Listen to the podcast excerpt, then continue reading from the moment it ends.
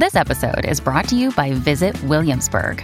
In Williamsburg, Virginia, there's never too much of a good thing. Whether you're a foodie, a golfer, a history buff, a shopaholic, an outdoor enthusiast, or a thrill seeker, you'll find what you came for here and more.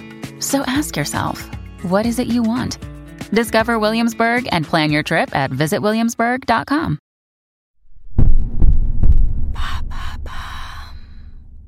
What is a heat wave? Thanks for asking.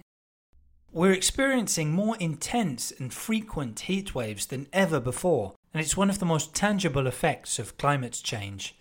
These summer periods of extreme heat are a threat to the elderly, children, and the poor. To meet the World Meteorological Organization's definition of a heat wave, the period must last five days or longer. The daily maximum temperature must also be at least 5 degrees Celsius higher than the average maximum temperature. This means the requirements can vary by region. Some nations have their own definition of a heatwave.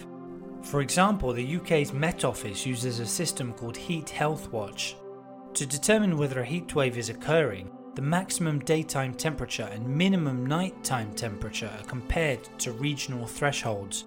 A four level system is used to score each local authority area, with level 4 being the highest. So, what actually causes a heat wave then? Scientifically speaking, heat waves are the result of trapped air.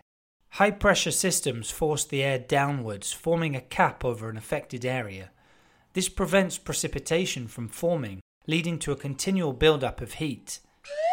In the northern hemisphere, this happens most often in July and August, even if we have now started seeing heat waves earlier in the year. The problem is that heat waves have a number of consequences. First of all, think of the environmental impact. They lead to shortages of drinking water, destroy food producing crops, increase pollution, and the risk of forest fires. But there are also direct human health issues.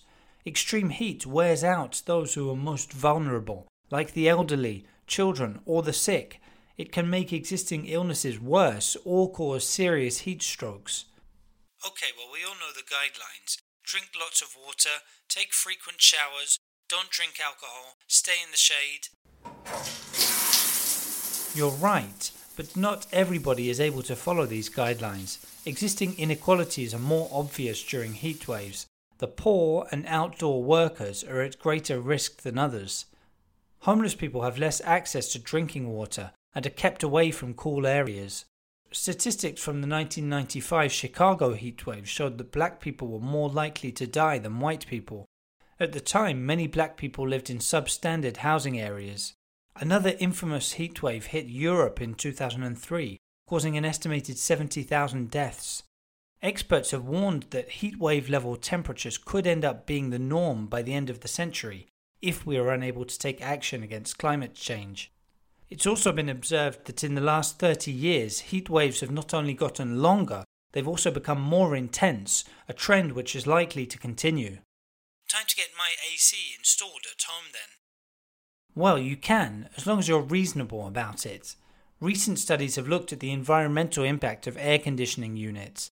By consuming more energy when temperatures are hotter, we could actually be causing global warming to speed up.